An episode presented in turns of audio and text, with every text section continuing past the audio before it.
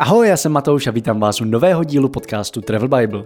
Spovídám v něm české a slovenské cestovatele, aby se podělili o svoje zážitky, zkušenosti i praktické typy.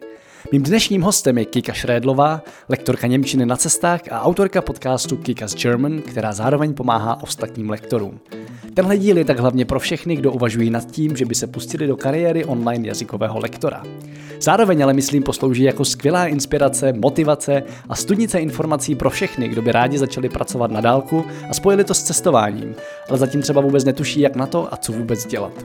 Kika totiž taky začínala až díky dlouhé cestě po světě, kdy si uvědomila, že zásoba financí není nekonečná, ale domů se jí ještě vůbec vracet nechtělo. Bavili jsme se nejen o začátcích a praktických typech k učení jazyků, ale dostali jsme se i k tématu vlastní hodnoty a tomu, jak postupně výměnu času za peníze chytře přetavit ve vlastní produkty a buď si tak uvolnit ruce pro další projekty, nebo získat větší svobodu v cestování a poznávání. Podcast jsme nahrávali online na lince Španělsko-Morava. Všechny odkazy i pár fotek najdete jako vždy na travelbible.cz lomeno podcast. Pojďme na to. Ahoj Kiko, já tě vítám v podcastu Travel Bible a zdravím tě do Španělska. Ahoj Matouši, děkuji za pozvání. No, já jsem moc rád, že jsem tě takhle v uvozovkách ulovil, protože tady máme zase jedno téma, který je podle mě o to víc aktuální, ještě než dřív bývalo. I když je to téma, který jsme v Travel Bible řešili hodně a to je nějaká práce na dálku a, a to, jak si vlastně z ničeho eh, postavit úplně vlastní práci a najednou být relativně nezávislý na lokalitě. Ty učíš Němčinu, učíš ji online a mě asi na začátek zajímá, jak se k tomu teda dostala, co možná bylo tím prvním impulzem, proč vůbec pracovat na dálku a jak se potom dostala k učení. Tak takový uh, první impuls, jak jsem se k tomu dostala, uh, vlastně když jsem byla studentka, když jsem studovala, tak jsem odjela na Erasmus do Německa, poprvé v roce 2015, to byl můj první Erasmus a tam jsem ještě nad prací vůbec nepřemýšlela, ale naučila jsem se tam docela dobře německy. A když jsem odjela potom na Erasmus po druhý v roce 2017, tak jsem měla takovou touhu cestovat, a vlastně k tomu, k nějakým myšlence na digitální nomádství si mě přivedl ty a Travel Bible. Já jsem byla takový hodně velký fanoušek a pořád jsem všech cestovatelských přednášek a podcastů a Vtipný je, že myslím, že tu kapitolu digitální nomádství jsem v Travel Bible jako jedinou přeskočila, protože jsem si říkala, že, že já vůbec nejsem technický typ a že vůbec neumím nic uh, s IT a jako třeba takovéhle věci, prostě, že to jde úplně mimo mě, takže to jako bych nikdy dělat nemohla. A potom vlastně um, jsem se na Erasmu seznámila s mým přítelem Jirkou, a Jirka dodělal inženýra o rok dřív, než já jsem měla dokončit své magisterské studium. A my jsme zvažovali, co dál, jestli teda konečně vyrazíme na ty cesty, tak jak jste nás inspirovali, ať už ty, nebo Slávek, nebo ostatní cestovatele, anebo jestli teda budu dodělávat tu školu, která mi uh, moc vlastně nedává smysl. A rozhodla jsem se, že odcestujeme. Takže jsme odcestovali, s, vlastně žili jsme společně rok v Německu, on dodělal tu školu a hnedka asi týden po jeho státnicích, v Německu to funguje trošku jinak, tam dopíšeš uh, diplomku a potom vlastně obhájíš a jedeš, nejsou státnice jako takový v jeden termín. A to bylo v, na konci října a v půlce listopadu jsme odlétali do Nepálu.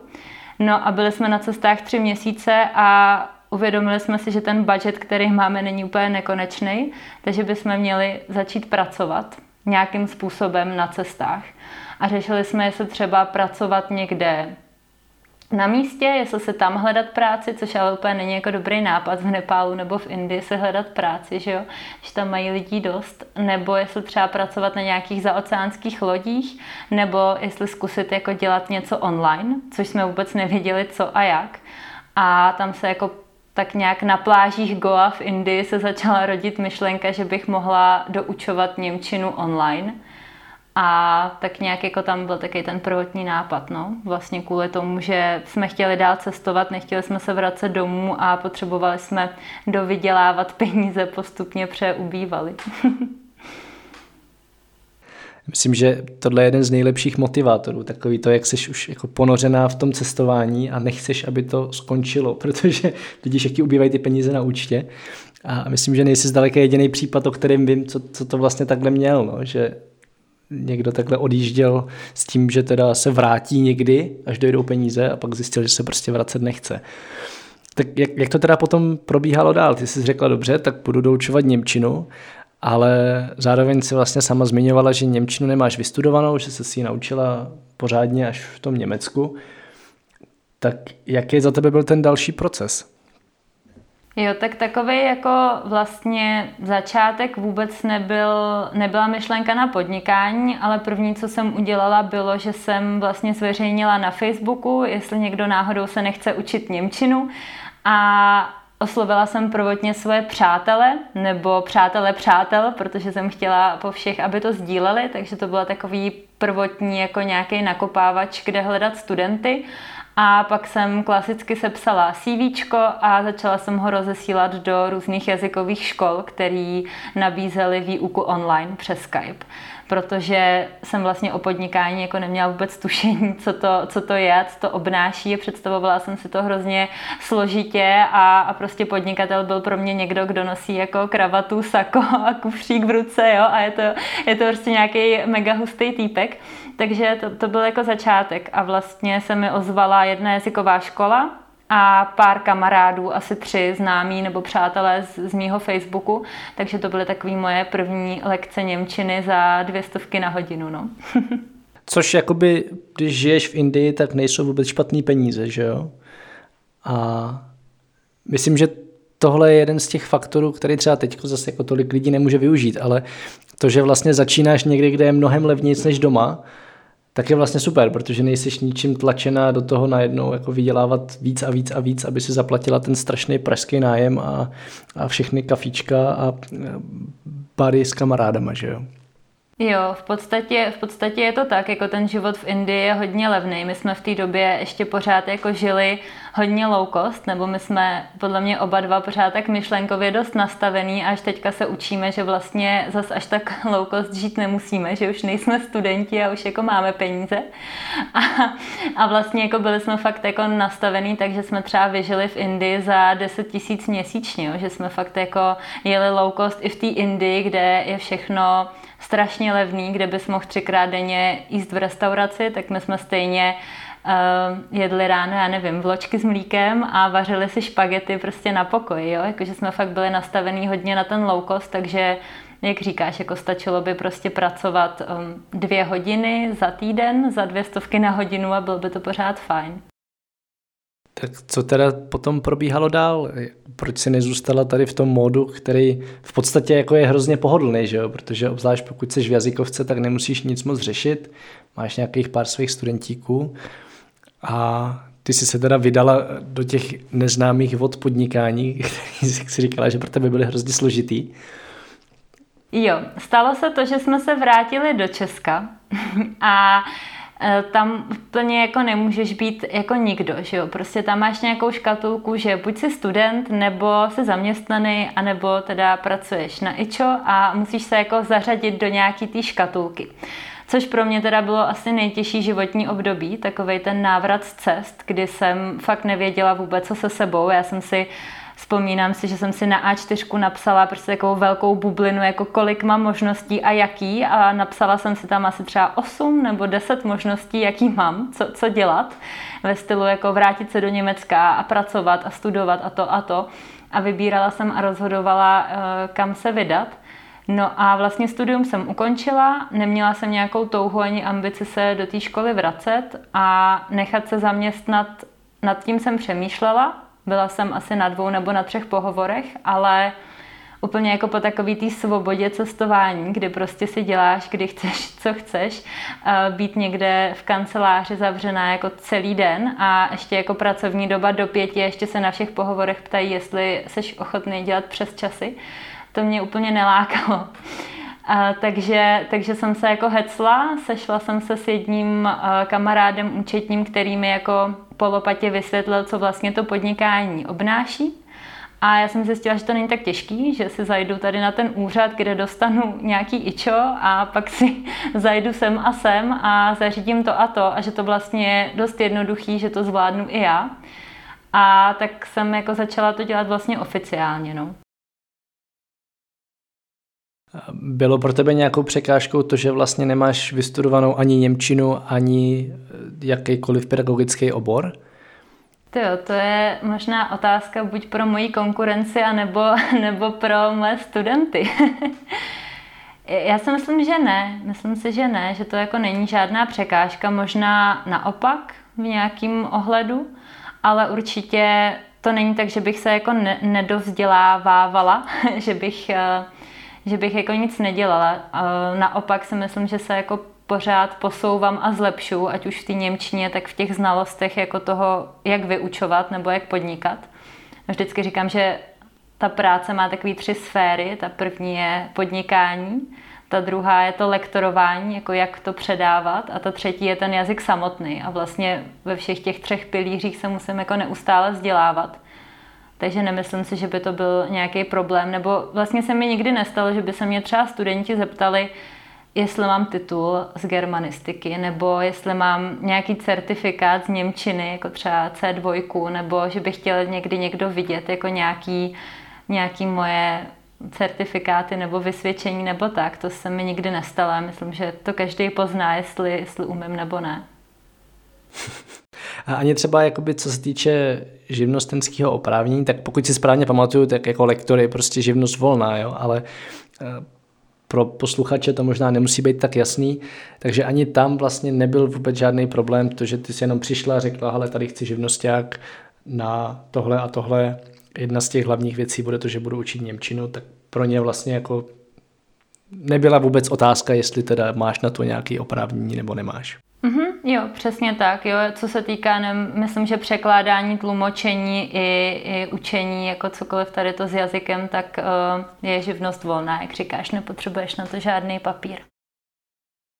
Kde konkrétně jsi se naučila učit? To mi přijde jako jedna z těch dovedností, která je vlastně strašně důležitá pro lektora úplně jakéhokoliv typu a ani trošku jednoduchá tak jako pokud, pokud jsi ochotná se podělit o nějaké svoje zdroje nebo o nějaké svoje typy, co ti pomohlo, tak myslím, že za ně budou posluchači dost vděční. Možná i já, protože jsem pořád mimo jiné i lektor. No, já jsem vlastně, už když jsem žila v Německu, tak jsem učila češtinu pro cizince. A to bylo poprvé, kdy jsem se jako setkala nějak s tou lektorskou činností a tak nějak jsem asi objevila svůj skrytý talent, protože mě to hrozně bavilo a měla jsem pocit, jako, že mi to jde, nebo prostě jsem cítila takovou tu flow, víš, prostě ten pocit, jako, že, že to je ono. A kde jsem se to naučila, nebo kde jsem to zlepšovala, byl určitě YouTube, že jsem třeba koukala na lektory, který mě osobně sednou, který se mi líbí, jak to vysvětlujou a pak jsem to napodobovala, nebo, nebo prostě jsem se nechala inspirovat jinýma lektorama. A vlastně třeba, co je hodně důležité, je, že i já sama se učím jazyky. Já se vlastně učím anglicky už spoustu let. Pořád jako moje Němčina je lepší eh, než moje angličtina. Ale mám teda jednou týdně lekce, špaň, eh, lekce angličtiny a do toho i vlastně španělštiny. Španělštinu se taky učím už tři roky.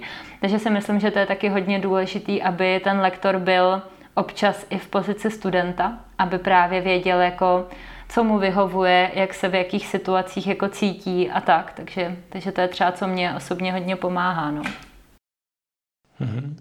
Sbíráš nějakým způsobem zpětnou vazbu od studentů? Protože to vnímám jako, že je to vlastně věc, která je hodně těžká, často pro obě strany, i pro toho studenta, ale může být úplně mega hodně skvěle přínosná. Sbírám, Ptám se, já se hodně snažím ve svých lekcích využívat takový nějaký koučovací principy, bych to nazvala možná, jakože se s těma studentama hlavně ze začátku hodně bavím o tom, co je vlastně jejich motivace a cíl se třeba ten jazyk učit a pak hodně probíráme to, jestli jdeme tím správným směrem, co by třeba oni ještě jako mohli udělat, co bych mohla já udělat pro to, abych jim pomohla se eh, pošoupnout blíž k tomu cíli.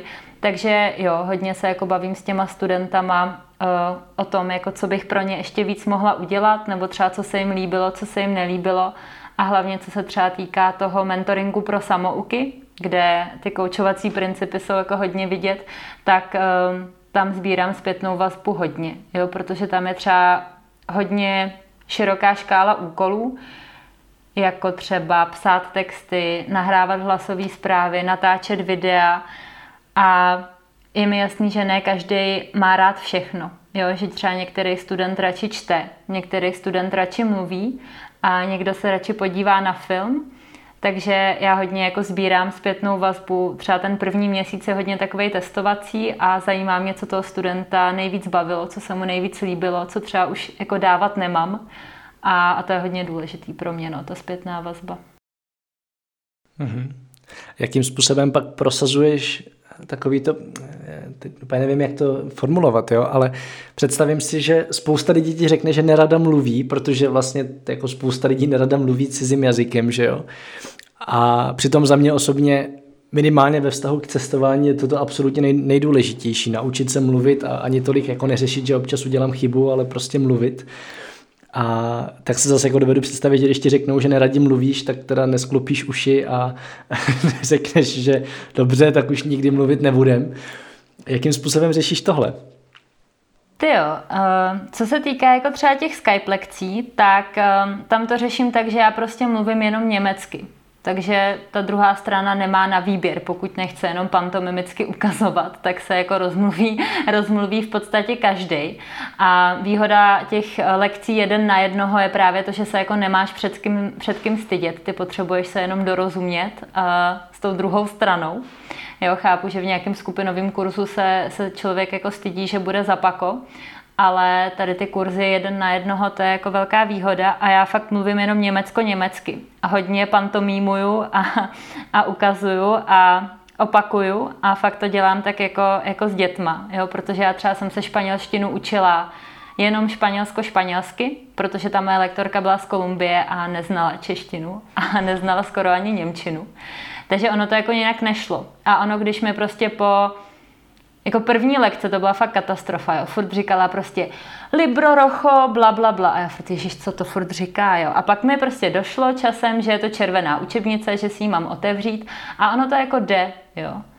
Takže jde to i v té Němčině. To jsou třeba ty Skype lekce, že fakt jedem jenom německo-německy. A pokud někdo odmítá ty hlasové zprávy, že třeba nechce nahrávat, tak um, se s nima o tom bavím, jako proč, z jakého důvodu, jestli třeba neví, jak na to technicky, tak jim řeknu, jak se to dělá. Protože jako mám třeba jednu paní, který je jako přes 40 a dělá to podle mě poprvé v životě, jo. pro mě je to standard, že si posílám hlasovky s kamarádkama, ale pro ní úplně ne. A, a třeba ty jako hecla se, ale ty první hlasovky bylo vidět, že jsou čtený z papíru, jo? že si to předpřipravila a já to poznám, jako to asi pozná každý, že jo? jestli je to čtený text nebo, nebo jestli to říká z hlavy a pak jsem jí poprosila o to, ať to fakt zkusí z hlavy a třeba jsem jí dala úplně jednoduchý zadání, ať mi povypráví, jak se o víkendu měla a tak jako postupně na tom pracujem. No. A ještě se mi nestalo, že bych měla studenta, který by to vyloženě bojkotoval a kdyby se to stalo, tak si myslím, jako, že se že si o tom promluvíme, že se budeme snažit na tom pracovat a kdyby to jako vyloženě bojkotoval, tak eh, tu spolupráci ukončíme v podstatě, jo, protože jako co, co jinýho, buď se to chce naučit a musí proto něco udělat, anebo se to naučit nechce. No. Jakým způsobem třeba i teď konkrétně přemýšlíš nad zvyšováním vlastní hodnoty, protože ty jsi zmiňovala, že jsi začínal na nějakých dvoustovkách na hodinu, což ještě je potřeba v rámci jakéhokoliv lektorování do toho počítat přípravu, takže reálně to je ještě méně než dvě stovky na hodinu a pak ještě najednou se stane živnostníkem, zaplatíš pojištění a možná by bylo taky fajn si něco našetřit a najednou zjistíš, že fakt jako za dvě stovky na hodinu pracovat nechceš. Tak jak jsi na tom přemýšlela, nad tím přemýšlela možná jako na začátku a jak nad tím přemýšlíš teď? Na začátku jsem nad tím přemýšlela tak, že jsem si vlastně podívala na to, jak učí moje konkurence, za kolik učí moje konkurence a udělala jsem si zhruba nějaký cenový průměr, abych uh, neučila za moc málo anebo za moc hodně. Jo, to byl takový ten začátek, jak si tu cenu třeba nastavit. Teďka nad tím přemýšlím už trošku jinak, protože eh, jsem vlastně do toho svého sebevzdělávání relativně hodně investovala, ať už času nebo peněz, protože, jak jsem říkala, já se snažím sebevzdělávat pořád ve všech těch třech pilířích. Takže teďka už se na to dívám, dívám trošku jinak eh, s tím, že se třeba snažím hodně ušetřit svýho času a snažím se naučit třeba co nejvíc lidí, co nejvíc jakoby zefektivnit uh, tu výuku a předat ty svoje znalosti co nejvíc lidem, tak aby jsem jako na tom já pořád vydělávala. No, no nevím úplně, jak, jak, to popsat, jak to popsat správně.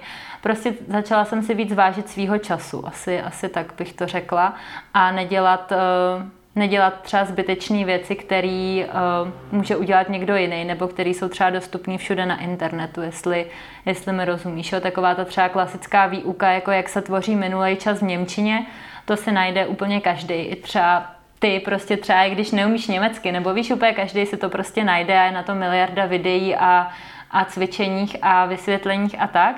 Já se snažím se s těma lidma hlavně soustředit fakt na jejich problémy a na to, abych já jim pomohla vyřešit ten jejich problém, na to, abych jako, abychom se zaměřili v té výuce na to, co oni řeší.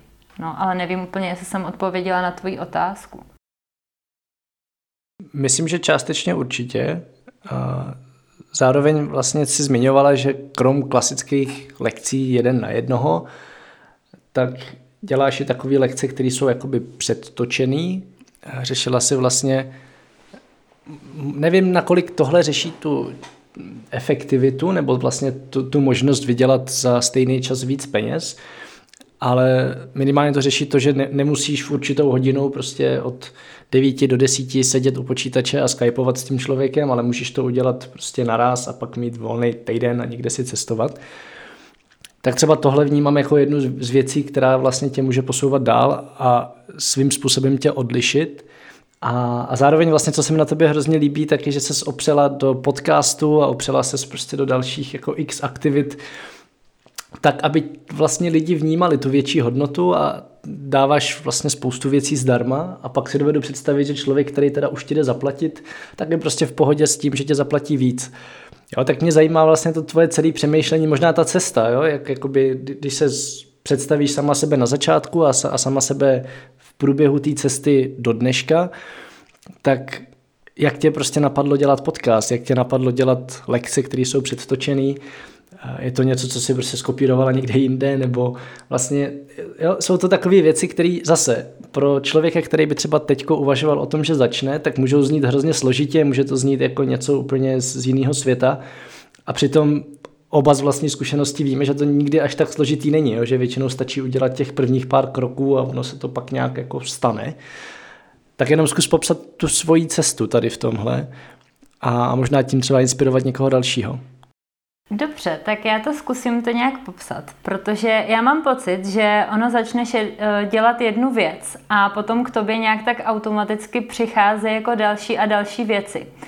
Ono to zní hrozně, hrozně ezo, ale ono to fakt jako tak funguje, že, že prostě ten vesmír to jako nějak zařídí, nebo že ty, ty to k sobě jako přitáhneš, jo? jakmile začneš něco dělat a dostaneš se do nějaký tý flow, prostě do nějaký, uh, objevíš tu svoji passion, tak, uh, tak k tobě pak přichází jako různý nový nápady a různý noví lidé a tak nějak jako je to furt lepší a lepší. Tak já zkusím popsat tu svoji cestu, jak to probíhalo. Já jsem vlastně začínala jenom tak, že jsem si založila facebookovou stránku Kikas German, a hledala jsem studenty čistě jenom na Facebooku. Plus jsem teda měla nějaký studenty od té jazykové školy, co už jsem zmínila.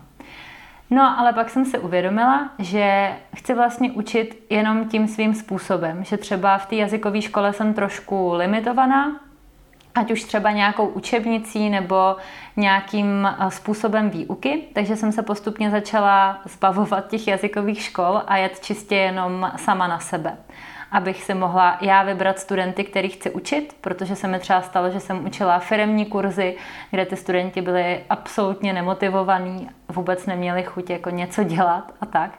Takže takový ten prvodní krok byl vybírat si ty studenty sama, abych opravdu jako učila jenom lidi, kteří o to stojí a hlavně se kterými si sedneme, aby to bylo prostě ta nějaká fajnová spolupráce. No a když se tohle povedlo a měla jsem vlastně plný kapacity, že jsem učila jako i třeba 33 lekcí týdně, což je hrozný mazec. Jo. Ono to přijde možná posluchačům teďka jako málo, nebo mně to taky tak přišlo, jo, že já jsem si říkala, že normální člověk pracuje 40 hodin za týden, takže bych taky měla pracovat 40 hodin za týden. ale jako to se nedá, jo? zkuste 33 hodin týdně mluvit jako na Skypeu a do toho si dělat všechny přípravy a tak, protože to bylo, já jsem žila jenom prací a ničím jiným. A hlavně jsem pořád opakovala dokola to samý. Jo, prostě pořád se ty chyby třeba opakujou, že jo, u studentů a tak. Tak to byl třeba důvod, proč vzniknul podcast, že jsem si říkala, tyjo, proč já to budu opakovat každou hodinu, každému studentovi zvlášť, že já nevím, jako kdy se použije předložka in a kdy nach, jo. Prostě jsem to nahrála do podcastu a ať si to každý poslechne a když tam někdo bude dělat chybu, tak uh, mu pošlu odkaz, jako poslechni si podcast, tady o tom mluvím. A, tak jo, takže to bylo jako i pro mě třeba takový, jako jsem si říkala, ušetřím jako práci trošku si, nebudu to muset pořád vysvětlovat a hlavně jako taky nějaký content marketing, že jo, třeba se to dostane uh, k vícero lidem. No a tím, že jsem měla plnou kapacitu a pořád mi psali další a další lidi, já jsem jako chtěla všem vyhovět a chtěla jsem fakt učit všechny, ale prostě to už by se nedalo. Učit více jak 33 lekcí týdně ne. Tak jsem oslovila na Facebooku další lidi, kteří učí Němčinu a vlastně jsem začala ty studenty, který už jsem přijmout nemohla, předávat další lektorce.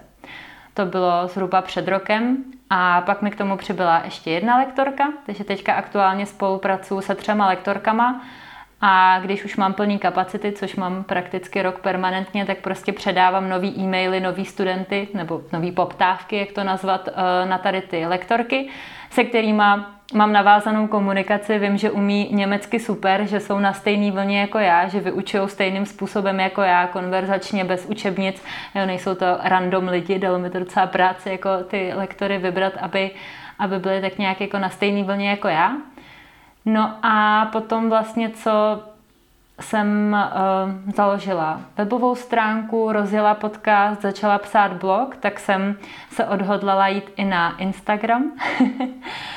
a pořád jsem přemýšlela nad tím, uh, jak právě přesně, jak si říkal, jak být jako nejenom nezávislá na místě, ale i na čase. Jo, jak to udělat, jako až budeme třeba cestovat po Jižní Americe nebo po Ázii, kde je časový posun a nebudu chtít učit jako ve tři ráno, že jo, nebo, nebo já nevím, v jedenáct večer. Takže jsem jako řešila hodně to a prvotně to jako by bylo, že jo, hlavně, hlavně jako pro mě, abych já to nějak usnadnila a druhotně jsem i vnímala u mých studentů to, že oni nechtějí na těch lekcích dělat gramatiku. Jo, že to bylo takový, že si chtějí všichni hlavně povídat a že chtějí ty konverzace. Jenomže jako prostě já jsem jim potřebovala vysvětlit gramatiku, jo, jako potřebuješ občas jako lektor jim vysvětlit uh, nějakou teorii, aby mohla být ta praxe. Jo, jako můžeme se bavit rukama, nohama, je to v pohodě, ale pak ten pokrok nebude úplně tak rychlej, jako třeba očekávají, nebo jak by být mohl.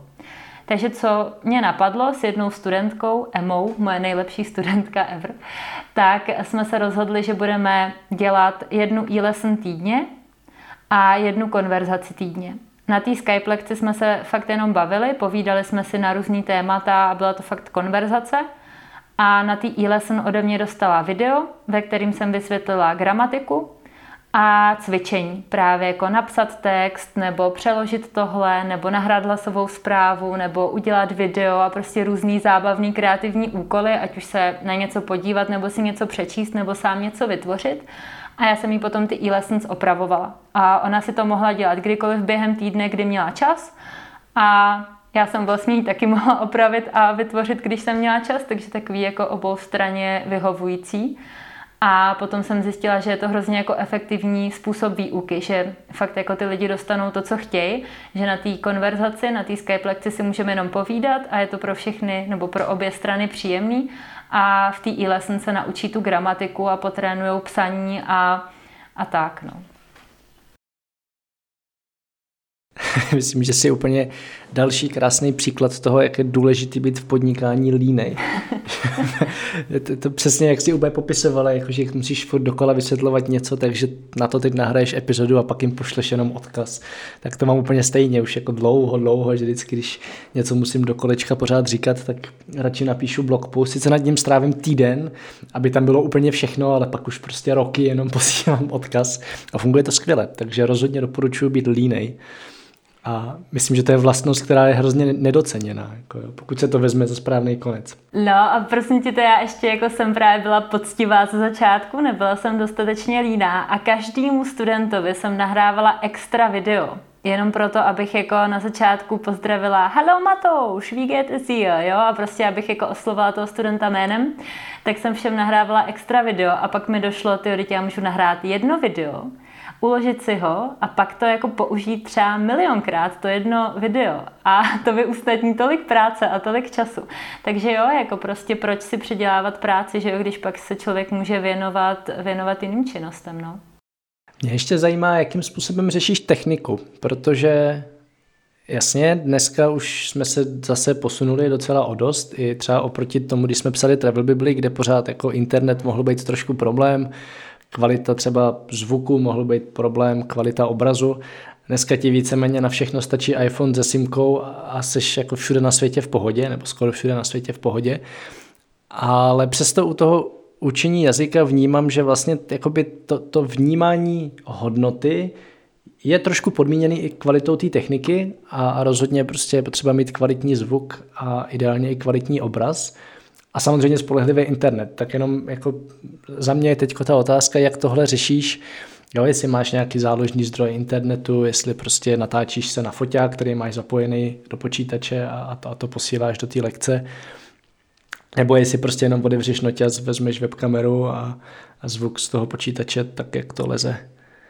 No, já se přiznám, já jsem hrozně jako technický antitalent, takže jestli to poslouchají nějaký ženy, tak se potěší a jestli nějací muži technici, tak ty se budou chytat za hlavu. Uh, co se týká Skype lekcí, tak používám prostě normálně svůj notebook uh, Lenovo ThinkPad, co jsem si koupila ještě ke všemu repasovaný a k tomu mám sluchátka s mikrofonem a to je všechno.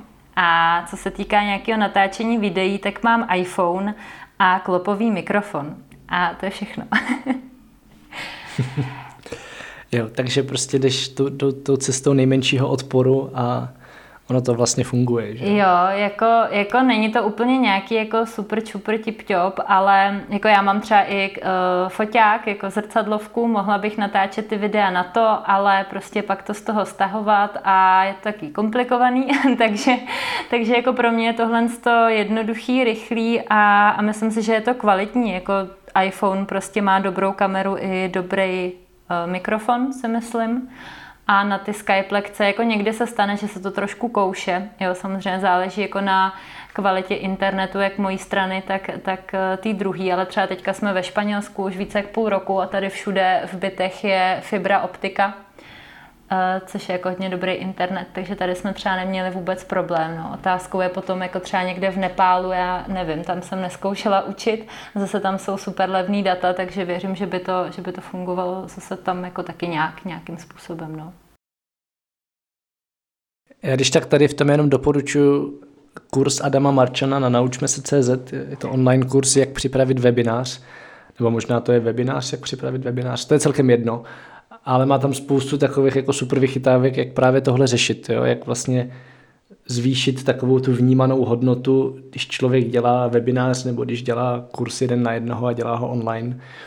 A, a fakt si myslím, že spoustě lidem to může ukázat, že stačí úplně jako drobný kroky, maličký, a, může to zvednout to vnímání druhé strany úplně hrozně moc. A, a případně Dan Gamrot teď vydal skvělý článek na blogu na volné noze.cz, kde to má taky hodně jako školení online a, a taky ten, ten už to má teda takový jako hodně technický, ale tam jsou pak dost pokročilý super typy. A já asi teď půjdu dál, nebo nevím, jestli ještě něco máš tady k tomu, jakoby k té podnikatelské cestě svojí, té podnikatelské cestě, no tak hele, kdyby někdo třeba zvažoval, že se do toho pustí a že půjde jako stejnou cestou jako já, třeba že umí dobře anglicky nebo jakýkoliv jiný jazyk, klidně i německy, já se konkurence nebojím, tak já jsem teďka začala nový projekt, eh, vlastně konzultace pro lektory, a snažím se teďka zase jako zaměřit trošku ještě jinou cestou. Kromě Němčiny se právě zaměřu na konzultace s lidma, který buď jsou úplně na začátku a chtěli by učit, anebo už jako učí, ale třeba jim něco drhne, že nemají dost studentů, nebo úplně jako neví, neví jak na to a jak ty lekce stavět a potřebují nějaký know-how. a chtěla bych o tom napsat e-book, už jsem tak jako trošku začala, takže to třeba jako další moje taková jako podnikatelská cesta nebo plán, takže můžete sledovat na webu, jak se to vyvine, kdy, kdy bude e-book hotov. to velmi držím palce. Myslím, že nám to krásně zapadne do, do té cesty, víš, co jsme tak jako vydávali na Travel Bible, tak začala Travel Bible, pak teda byla knížka Travel Jobs, potom, co lidi jako ty se začali ptát, jakože co mají dělat, když cestují a chtějí cestovat dál, ale dochází jim peníze. A, a teď už další lidi navazují těma konkrétníma věcma, co si sami vyzkoušeli, což je hrozně pěkný. Jo, jako úplně krásně jste to odstartovali podle mě, ale zároveň si jako myslím, že pořád je spousta lidí, co vůbec neví, co jako digitální nomádství je a, a jako, mm, že se to dá, takže si myslím, jako, že je pořád spousta práce. Jako myslím si, že pořád ty lidi jsou, takže super.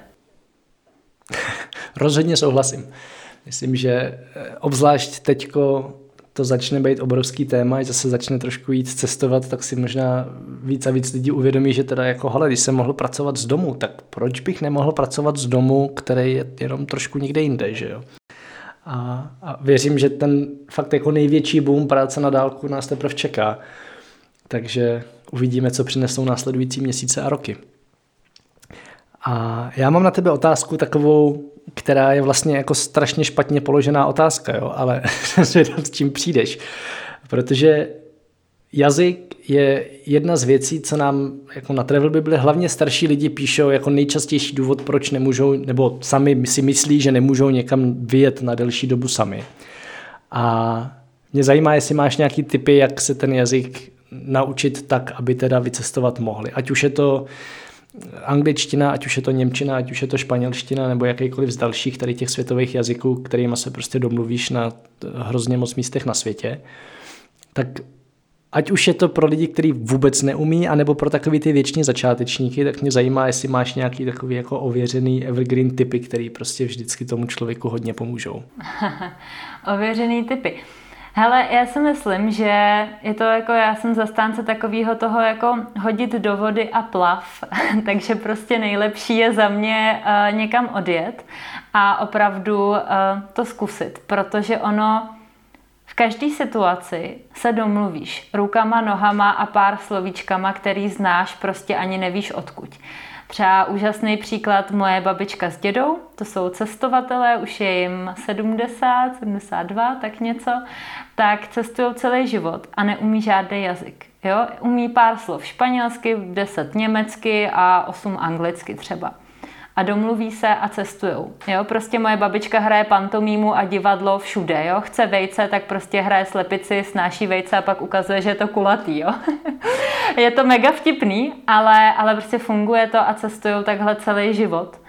A nějak se dorozumí. Můj táta neumí žádný jazyk a taky cestuje na motorce zase a taky si udělá kamarády všude, jo? protože jako pivečko a panáček rozumí každý všude na světě a, a prostě pobavíš se.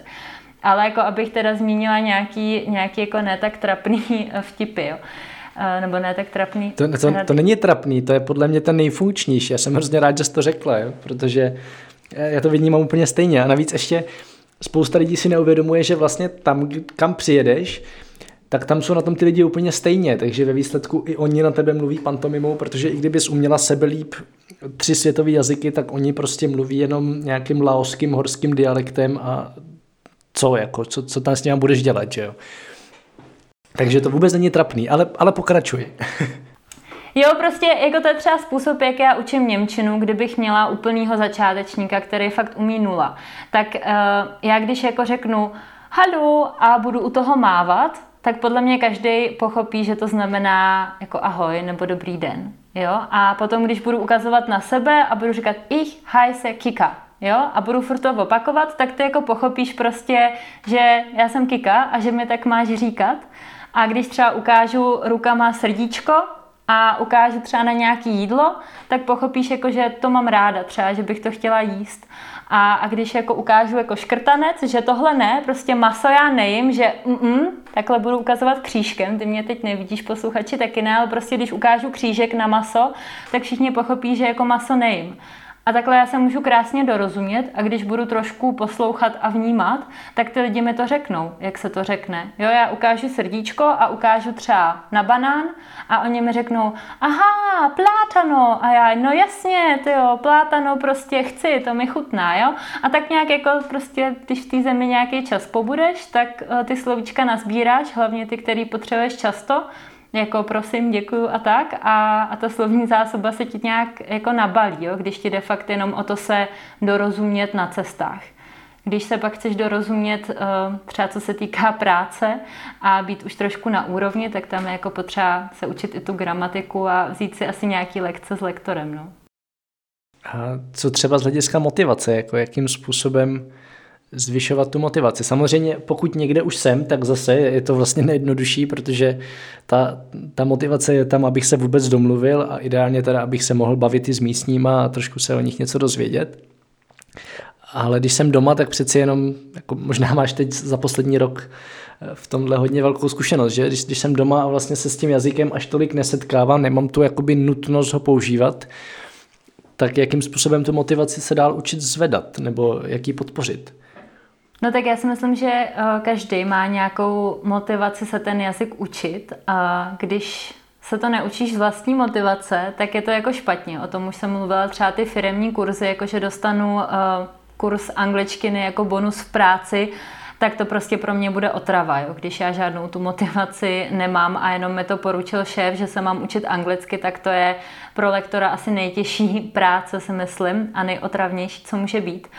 Ale jinak uh, si myslím, že se neučíme jazyk jenom kvůli cestování a jenom proto, abychom se domluvili na cestách. Je toho spousta, hlavně v dnešní době, kdy máme internet, že jo, tak máš spoustu filmů, spoustu knížek a můžeš se vlastně bavit s lidma i online, tak jak to děláme teďka my.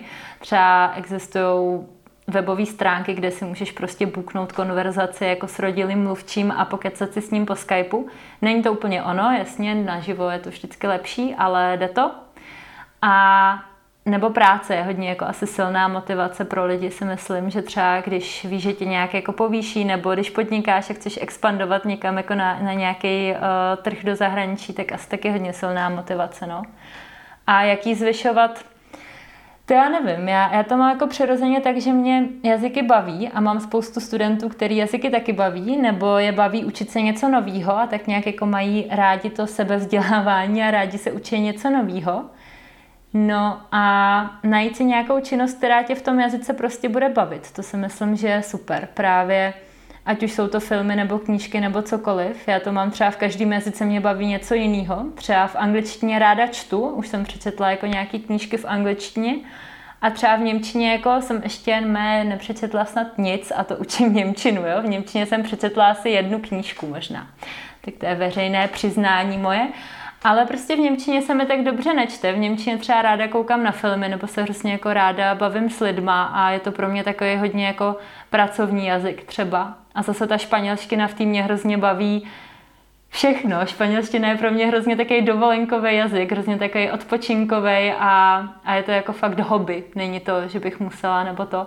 Takže podle mě je důležité si najít něco, co člověka bude bavit v tom jazyce a dělat to. Jo, že třeba když máš rád, já nevím, auta, a nějaký prostě youtuber mluví o autech, tak eh, se dívám na jeho videa, protože mě prostě zajímají ty auta a mě by to zajímalo i kdyby to bylo česky, ale tyho česky to nikdo nedělá, tak prostě musím koukat anglicky, jo? nebo třeba já jsem eh, koukala na Narcos, seriál na Netflixu a hrozně mě zajímal jako ten život Pabla Escobara a taky ty věci, co v tom seriálu nebyly.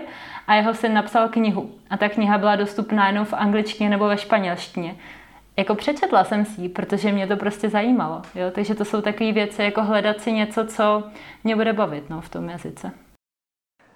Teď mě zajímá, co si se na cestách a i teď vlastně v tom, že kolik je to, sedm měsíců ve Španělsku nebo šest měsíců ve Španělsku, co se naučila o světě? Co jsem se naučila o světě? Tyjo, to budou asi takový kliše, jako že svět není nebezpečný a že všude na světě jsou lidi hodní. Jako, je to kliše, ale je to takový kliše, co lidi pořád neví, takže je docela dobrý to opakovat, si myslím. Že třeba předtím, než jsme vyráželi na cesty, tak si všichni doma mysleli, že tam umřu a, a že se nám jako něco stane a že jinde nemají, já nevím co, internet a lékaře a tak. A, a není to tak. Jako třeba co se týká Evropy a Evropské unie, tak se vlastně cítíme jako doma. My pořád s Jirkou říkáme, že nemáme vůbec pocit, že bychom byli někde na cestách, že nám přijde, že jako vlastně všechno stejné jako v Česku. A co jsem se třeba naučila, jako nejvíc jsem se toho naučila v Indii asi, protože to je úplně, úplně jiný svět, no. No, tam hlavně ta otázka směřovala, protože to tak jako pod Prahově, ale vím, že spousta lidí si z Indie, z Indie odnese často i jako změnu hodnot, nebo minimálně nějaký jako hodně silný připomenutí těch vlastních hodnot, ve kterých vyrůstal. Jo, určitě. Tak jestli tohle klidně můžeš rozvést, tak do toho. Jako Indie nás změnila hrozně moc, ať už jako změnila náš vztah třeba, tak změnila jako nějaký, ať už moje osobní názory, nebo celkově naše názory. Jo, třeba jsme přestali jíst maso, hodně taková velká životní změna si myslím, nebo samozřejmě jsme se začali mnohem víc vážit toho, co v celé Evropě máme a toho, jak si, jak si tady dobře žijeme. Změnilo to hodně naše pohledy na vztahy třeba, jo, protože v Indii ty vztahy fungují hodně jinak, bych řekla. Třeba zajímavost, jo, z lingvistického hlediska v Hindí není slovo pro rozvod, vůbec neexistuje. Takže to bylo taky hodně takový jako velký zamyšlení nad tím, jak to tam funguje. No. Můžeš a chceš nějak rozvíct, jak to změnilo váš vztah? Jestli nechceš, tak nemusíš, ale budu za to rád. Ty jo, tak celkově jako ty cesty, ono jako když s někým cestuješ a jsi s ním 24-7 v podstatě, tak už to jako hraje, hraje velkou roli. Myslím si, že to teďka sice zažívá jako každý tady během, během pandemie, ale na těch cestách je to přece jenom něco jiného, protože je spousta jako stresových situací třeba. My jsme neměli Nejeli jsme s cestovkou, samozřejmě neměli jsme zajištěný předem ubytování, neměli jsme moc jako plány, kam vlastně pojedeme, co uvidíme, takže každodenně řešíš, jako co budeme jíst, eh, kam pojedeme. Teď třeba mě bylo špatně prostě, jo, a byla jsem nemocná, museli jsme jako řešit takovéhle problémy. Takže to hodně změní ten vztah a potom i jsme hodně jako diskutovali právě nad tím, jak by to vypadalo, kdybychom třeba v Česku měli ty vztahy nastavený tak, jako to mají v Indii, kde vlastně se sezdávají dohromady dvě rodiny, ne dva lidi. Jo, že vlastně ty jako na první rande jedeš prostě eh, do rodiny, kde je 20 lidí a není to, že by ty si šel s tou holkou někam sám a tam jste se jako poznali, ale rovnou už ty rodiny se poznávají. A vlastně to spojuje jako dvě rodiny. A my jsme jako hodně se bavili o tom, že vlastně nás dva by dohromady nikdo nedal třeba, protože se jako podle těch indických pravidel k sobě třeba vůbec nehodíme. A hodně jsme jako diskutovali tohle, no, jako jak vlastně se dávají lidi dohromady tady u nás a jak se dávají lidi dohromady tam, jakým způsobem. A mně to třeba přijde dost zajímavý, jako to, že ti vlastně partnera vybírají nebo schvalují rodiče, nebo vlastně ten koncept, že se spojují ty dvě rodiny, tak mi to přijde jako zajímavý a na jednu stranu třeba i hezký. Jo, že je to fakt jako, že jsou taky hodně rodině založený a že mají ty rodinný vztahy vlastně úplně jinak postavený než my. Jo, třeba taková ta úcta k starším mi tam přijde fakt jako jako hezká. No, u nás to prostě takový není, že tam se fakt jako chodí k těm starším pro radu a je to takový, jako to třeba bývalo v historii asi u nás. Jo. Třeba my jsme pak bydleli v jedné rodině a fakt jsme se stali jako součástí té rodiny, bych řekla, a třeba tam je taková tradice, že ty vlastně tomu nejstaršímu členovi rodiny, kterýho si vážíš, líbáš nohy. Jo? Nebo jakoby dáš si pusu na ruku a potom uh, se schýbneš a jakoby opusinkuješ ty nohy, nebo se jakoby skloníš a jenom uděláš jako, nemusíš jako se toho fakt dotknout, ale jenom naznačíš eh, pusou. A to mi přijde hrozně, hrozně jako hezký, prostě taková ta úcta k těm starším a, a vzdělaným lidem. To mi přijde tady jako, že, že v Evropě nebo celkově v těch vzdělaných státech šlo hrozně do háje, tím, že vlastně jakoby teďka děti jsou, dá se říct, chytřejší než ti starší tím uh, rozvojem těch technologií, že vlastně si oni chodí pro radu k nám, jestli víš, co, co, co myslím, co tím chci říct. Určitě. Co jsi se naučila o sobě? Řekněme v průběhu těch posledních pár let, než se začala, nebo vlastně jako od doby, co se začala nějak víc cestovat až do dneška? Ty jo, toho je asi hrozně moc. Jako já jsem se celkově strašně změnila od té doby, co jsem začala cestovat. Si myslím, že to cestování mě fakt hodně změnilo jako člověka. A určitě jsem se naučila o sobě, že mám poslouchat sebe, co já opravdu chci. Jakože prostě víc naslouchat takovému tomu vnitřnímu hlasu, který je občas zastřený společností a tím, co od nás očekávají ostatní. Že když jsem byla třeba na výšce, tak jsem se hodně chtěla zavděčit kamarádkám a lidem prostě kolem sebe. Hodně mi záleželo na tom, co si o mě ostatní myslí. A to cestování, nebo čím víc lidí jsem poznala, tím víc jsem si uvědomila, že je důležitá taková nějaká ta jedinečnost a a že vlastně jako nejsem divná, že prostě jsem, jsem jenom svá a že jako když uh, nedělám věci tak jako většina lidí, takže to není špatný. Tak to je třeba hodně takový důležitý a dobrý poznání, si myslím. Jakým způsobem to rozeznáváš? To, že to je to, že jakoby to doopravdy chceš ty versus to, že to je něco, co máš ze společnosti nebo z reklamy nebo nevím z čeho prostě, nebo i takový to, rádoby racionální já občas, že jo, tak vlastně ti jako hází milion důvodů, proč něco nejde, nebo naopak, proč bys něco dělat měla. A, a přitom vlastně jako vnitřně cítíš, že to takhle není, tak jenom mě vlastně zajímá ten mechanismus, jakým se naučila poznat, že teda tohle konkrétně je to správný, že tohle je ten správný vnitřní hlas. A vím, že každý to má trošku jinak.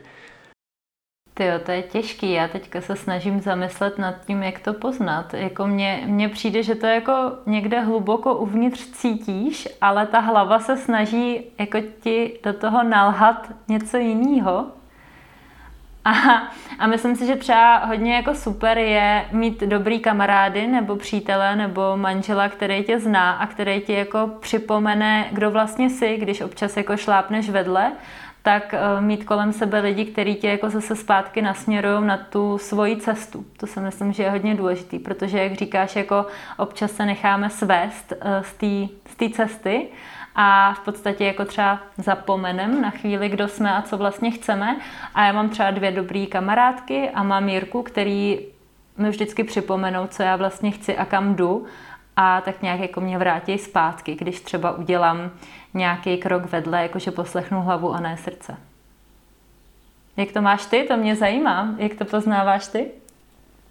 Hmm, za mě to je docela hodně jako nějakým tělesným projevem. To je, to, to je takový jako nejsilnější asi, ať už je to nějaký jako mráz po zádech, nebo takový to, že jakoby, když je to něco špatného, tak vyloženě se jako sevře hrudník hlavně, nebo to jde vyloženě jako z břicha a naopak, když je to něco dobrýho, tak jakoby cítím úplně takovou tu záplavu endorfínama a, a vlastně často adrenalinem a úplně jakoby se mi změní ten, ten tělesný stav, že to nejsou jako myšlenky, ale jde to někde úplně nějakým jiným procesem. Že jakmile jsou to myšlenky, tak vím, že vlastně je potřeba se trošku zastavit a říct si, hele, tohle jsou jenom myšlenky, které vlastně nemusí být moje, Jo, myšlenky prostě přichází, odchází a je na mě, co s nima udělám. Takže pokud to jsou myšlenky, tak se snažím nepřijímat hned a spíš právě vnímat ty, ty tělesné projevy, kterých je fakt jako hrozně moc. Jo? To, že se začnu potit, to, že prostě mám najednou jako z ničeho nic takovou tu čirou radost. A nebo se mi rozbuší srdce, nebo něco z toho. Že to, to jsou za mě takové jako časté známky, že je to vlastně něco silnějšího než ty myšlenky, které prostě Bůh ví, odkud přichází. Mm-hmm. Jo, to je určitě jako dobrý point, no, že jsme hodně propojení, propojení jako s tím, s tím tělem, no, a že vlastně jako taky spousta nemocí pochází vlastně z hlavy, že jo. Je to tak. Já jsem se tě ještě chtěl zeptat na Erasmus, ale tady mi časomíra říká, že jsme jako na ideálním čase, kdy skončit. Tak ne, že bychom museli. Jo. Teď je spíš otázka na tebe, jestli si chceš ještě trošku pobavit o Erasmu, a nebo jestli to tady v tom bodu pomalu ukončíme a půjdeme si každý popít svoje víno. Hele, já bych Erasmus ještě trošku určitě zmínila, protože pokud nás poslouchají lidi, co mají ještě tu možnost, co jsou na vejšce a, a přemýšlí třeba nad tím, jestli na Erasmus vyjet, tak aby věděli, že mají a že to za to stojí a že je to super. Protože za mě třeba právě Erasmus byla jakoby hodně, hodně něco, co utvořilo tu moji životní cestu, si myslím. Já jsem byla hodně jiný člověk předtím, než jsem odjela na první Erasmus. A vlastně na prvním Erasmu jsem poznala lidi, díky kterým jsem začala víc cestovat, díky kterým jsem začala cestovat jinak než jenom jako s rodičema do Chorvatska a na eurovíkendy. A když jsem třeba poprvé byla pozvaná na Ukrajinu, že jo, a jela jsem, prostě mě to přišlo, že je to jako hrozně daleko, prostě 18 hodin vlakem a jdu do divočiny, myslela jsem si, že tam budu bytovaná někde v dřevěný chajdě v lese, prostě úplně jako jaký představy má člověk, jako jo, pak jsem říkala, ty vogo, prostě divočina, tady Ukrajina, medvědi, jo, já jsem prostě, jako teď se tomu směju, ale já jsem se mé googlila na YouTube prostě, co mám dělat při setkání s medvědem, když jsem jela na Ukrajinu, jo. Takže takže prostě to bylo eh, takový jako první cestování a vlastně na druhém Erasmu jsem se seznámila se spoustou Indů, s jedním jsem dokonce i bydlela a to je právě důvod, proč jsme pak jeli třeba do Indie, jo? že jsme byli pozvaní na indickou svatbu právě k jednomu z našich spolužáků, takže to bylo prostě úplně úžasný zážitek, kdy se dostaneš jako mezi ty místní a do té rodiny. Pak jeden náš kamarád, eh, jeho mamka je guru, takže jsme třeba s nima zakládali hinduistický chrám a světili jsme ho tam nějakýma různýma hindu rituálama, takže to byly takové jako super zážitky, který bych bez Erasmu neměla, protože na tom Erasmu jsem potkala tolik super úžasných lidí, kteří mě potom buď pozvali na návštěvu, nebo prostě mě nějak obohatili, ať už jazykově nebo, nebo kulturně, že to za to určitě stojí a, a bylo to jako super zážitek. Takže já doporučuji Erasmus jako všem a i když třeba neumíte úplně super jazyk, tak eh, stejně jeďte, protože to není důležitý. Ano, protože nebudete jediný, kdo tam neumí super ten jazyk a vlastně se ve výsledku domluvíte, že jo, jako vždy. Podle mě každý Čech umí, umí anglicky líp než Španělé nebo Italové, jo, takže bych se rozhodně nebála, jakože budou, budou nejhorší. A proč jsi vybrala na Německo? To je vlastně věc, která tady nepadla a přitom je v té tvojí životní cestě docela důležitá. Tak jako, jak, jak tohle vzniklo, že jsi skončila na Erasmu, na, na obou Erasmech v Německu? No, Matouši, vzpomínáš si, jak jsem ti říkala, že se pořád ještě učím anglicky? Ano, tak ano. to je proto, že já jako s, s angličtinou boju celoživotně. Já jsem vlastně celou základku měla Němčinu a na střední jsem trošku angličtinu měla, ale byl to vedlejší jazyk, ze kterého jsem nematurovala, takže žádná sláva. Tím pádem mi bylo jasné, že jestli někdy na Erasmus pojedu, tak do německy mluvící země. A já jsem vlastně v Německu na tom prvním Erasmu v roce 2015 zjistila, že většina těch Erasmáků mluví anglicky. A já jsem byla jediná, kdo tam jako měl fakt dobrou Němčinu. A nikdo se mnou německy mluvit nechtěl. A já jsem říkala, jo, ale lidi, já anglicky neumím, prostě musíte se, snažte se, jo, protože, protože já nevím. Takže jako já jsem anglicky rozuměla, oni na mě mluvili anglicky, já jsem jim rozuměla a odpovídala jsem jim německy. A to byla chvíle, kdy jsem si říkala, jo, jako asi ta angličtina je důležitá, měla bych se hecnout a začít se učit i angličtinu.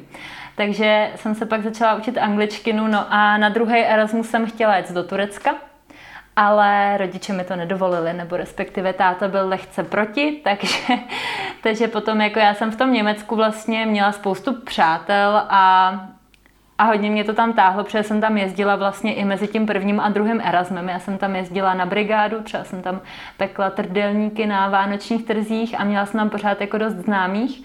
A my jsme se tam vlastně udělali takový malý srazík z toho prvního Erasmu. My jsme byli hrozně dobrá parta a spousta lidí se tam vrátila i na to magisterský studium, ať už jako nastálo, že tam začali studovat eh, napevno, anebo jeli znova na Erasmus. Takže my jsme se tam jako v dost hojným počtu sešli znova a vlastně s těma lidma s Erasmusem doteď kamarádka a řekla bych, že jako jsou to mý nejlepší přátelé, že já vlastně neudržuju kontakt s nikým ze základky, ze střední, ani z té vejšky tolik ne, ale udržuju hodně kontakt s lidma, se kterými jsem byla na Erasmu, ať už jsou to Češi nebo, nebo cizinci, no. takže třeba jako tam se utvořily takový moje jako nejlepší přátelství a myslím si, že na dosmrti, nebo doufám v to tak já zase tady budu plakat, že jsem prostě Erasmus úplně propásl. Jako vždy, když se s kýmkoliv bavím o Erasmu a věděl jsem to, že to tak bude.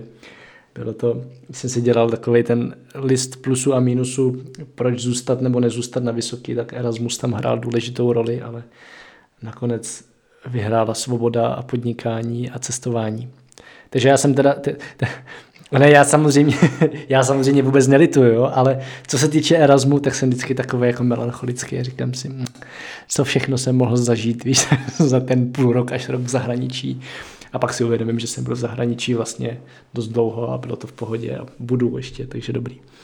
Já si myslím, že ty vůbec nemáš nad čím plakat, že spousta lidí, co tobě právě závidí, včetně mě, že jako už začal podnik, že si začal podnikat tak brzo a co všechno si dokázal a kde všude si byl, zatímco jako my jsme se na výšce kopali do zadku, takže si myslím, že vůbec nemáš jako co závidět. Ale, ale jo, je to asi takový, že, že každý chce vždycky to, co nemá. Ono to tak prostě je, že, že každý by chtěl nejradši všechno. Je to tak. A já to právě říkám, protože spousta lidí, přesně jak říkáš, by chtěla vlastně mít jako tak brzo to třeba, co jsem měl já, ale mělo to svoje mínusy a třeba ten Erasmus mě fakt jako reálně mrzí do dneška, protože prostě to, to je jako příležitost, která mění životy a, a těch příběhů lidí, kteří právě jako vyprávějí, jak jim Erasmus totálně změnil život a jak jejich nejlepší přátelé jsou lidi z Erasmu, tak vlastně jich znám jako desítky, možná jsem jich slyšeli stovky jo, v rámci prostě podcastů a kurzů a všeho, co jsem kdy dělal. Takže rozhodně všem doporučuji se na Erasmus vydat a až potom z té vysoké odcházet. Přesně jako já, hele, já jsem to udělala na, ma- na magisterském studiu tak, že jsem se hnedka, tyjo, dala jsem přihlášku na magisterský studium, hnedka zároveň přihlášku na Erasmus. Celý prvák na magisterském jsem se tam vlastně ani nepodívala na to magisterský reálně, byla jsem prostě rok na Erasmus a pak čau čau. Ano, ty se totiž už poučila z Travel Bible a věděla si, jak na to. To je ano, podle tak. mě přesně to. Tak jo, pojďme to ukončit otázkou, kterou dávám všem a na kterou si doufám velice dobře připravená. A kdyby si teď představila, že se vymaže všechno, co si kdy napsala, řekla, vytvořila, včetně tohohle rozhovoru a měla bys možnost předat světu jednu jedinou myšlenku, tak jaká by to byla? No, asi by to byla ta myšlenka. To je vtipný, že já se na to připravuju, hele, už tři roky a stejně mám v hlavě tolik myšlenek, že, že jako nevím, kterou vybrat. Ale asi to, aby nečekali na ten pravý moment, až bude vhodná chvíle, ale aby s tím, co chtějí dělat, začali hned teď, protože všechno se skládá z malých akčních kroků, i když nám to právě přijde jako velká věc, ať už je to podnikání, nebo napsat knihu, nebo začít podcast, nebo cestovat, tak všechno nám to přijde jako mega velká věc, ale skládá se to z miniaturních akčních kroků a nikdy nebude ta pravá chvíle udělat jako všechno najednou, ale vždycky je ta pravá chvíle udělat jeden ten malý akční krok. Takže je dobrý si tohle uvědomit, že třeba když chci napsat knihu, tak začít prostě tím, že teď hned si vezmu papír a se píšu si, o čem by třeba měla být. Jo? Ne, že ji hnedka zítra vydám a pak si budu dva roky říkat, že je nemožný napsat knihu, nebo chci cestovat, tak eh, prostě si kupte letenku a tím to všechno odstartujete. Tak jo, tak já ti moc děkuji za rozhovor. Taky moc děkuji. Tak jo, připomínám, že odkazy a všechny další díly podcastu Travel Bible najdete na travelbible.cz lomeno podcast. Aby vám neutekly další díly, přihlaste si odběr na Apple Podcast, Spotify, Pocketcast či kdekoliv, kde posloucháte své podcasty a budeme rádi, když nám tam necháte krátké hodnocení.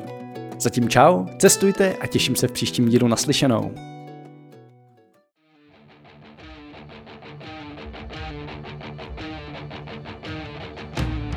Tento podcast sponzorují božstva. A je jí hodně. Travel Bůh, Ježíš, Buddha, Shiva s Višnou, Alák s Akbarem, Dayak, Batak, Toreja, Asmat, Adonis, Apollo, Krteček, Artemis, Athena, Dionysus, Ferdam, Ravenec, Eos, Hermiona, Poseidon, Batman, Serena, Zeus, Indiana Jones, Loki, Thor a celá ta sebranka ze severu. Díky. Travel Bible je prostě boží. Ať si cestovatel začátečník nebo pokročilý, najdeš v ní hromadu typů, díky kterým bude tvoje chuť vyrazit posílena, volný čas prodloužen a náklady sníženy na minimum. Amen. E, teda letadlo. Co se v Travel Bible dočteš? Spoustu věcí. Třeba, že potřebuješ výrazně méně peněz, než se říká, a že už je asi i máš. Kde a jak sehnat ty nejlevnější letenky, kde bydlet a jíst, aby peníze na 14 dní pohodlně pokryly víc než měsíc. Jaké uzavřít pojištění, aby se nikdy nedostal do maléru. Jaký vybrat účet a kartu, abys nemusel za výběry zahraničí platit ani korunu. Zjistíš, jak chytře využít vlastní bydlení, komu svěřit psa, nebo jak uschovat své věci zatímco budeš na cestě. Přesvědčíme tě, že nemusíš hned končit v práci a přesto můžeš cestovat několik měsíců. Uvidíš, že můžeš jet sám a přitom se tak necítit. Naučí se, jak putovat klidně půl roku s jedním baťohem, nebo jak všechno dostat jen do příručního zavazadla. Ukážeme ti taky, jak a kde si v zahraničí přivydělat, jak psát cestovatelský blog, nebo jak pracovat na dálku. To všechno a ještě mnohem víc se dočteš v knize. Ještě si tu? Tak šup na travelbible.cz, travelbible.cz a potkáme se na cestách, protože cestování je prostě boží. boží.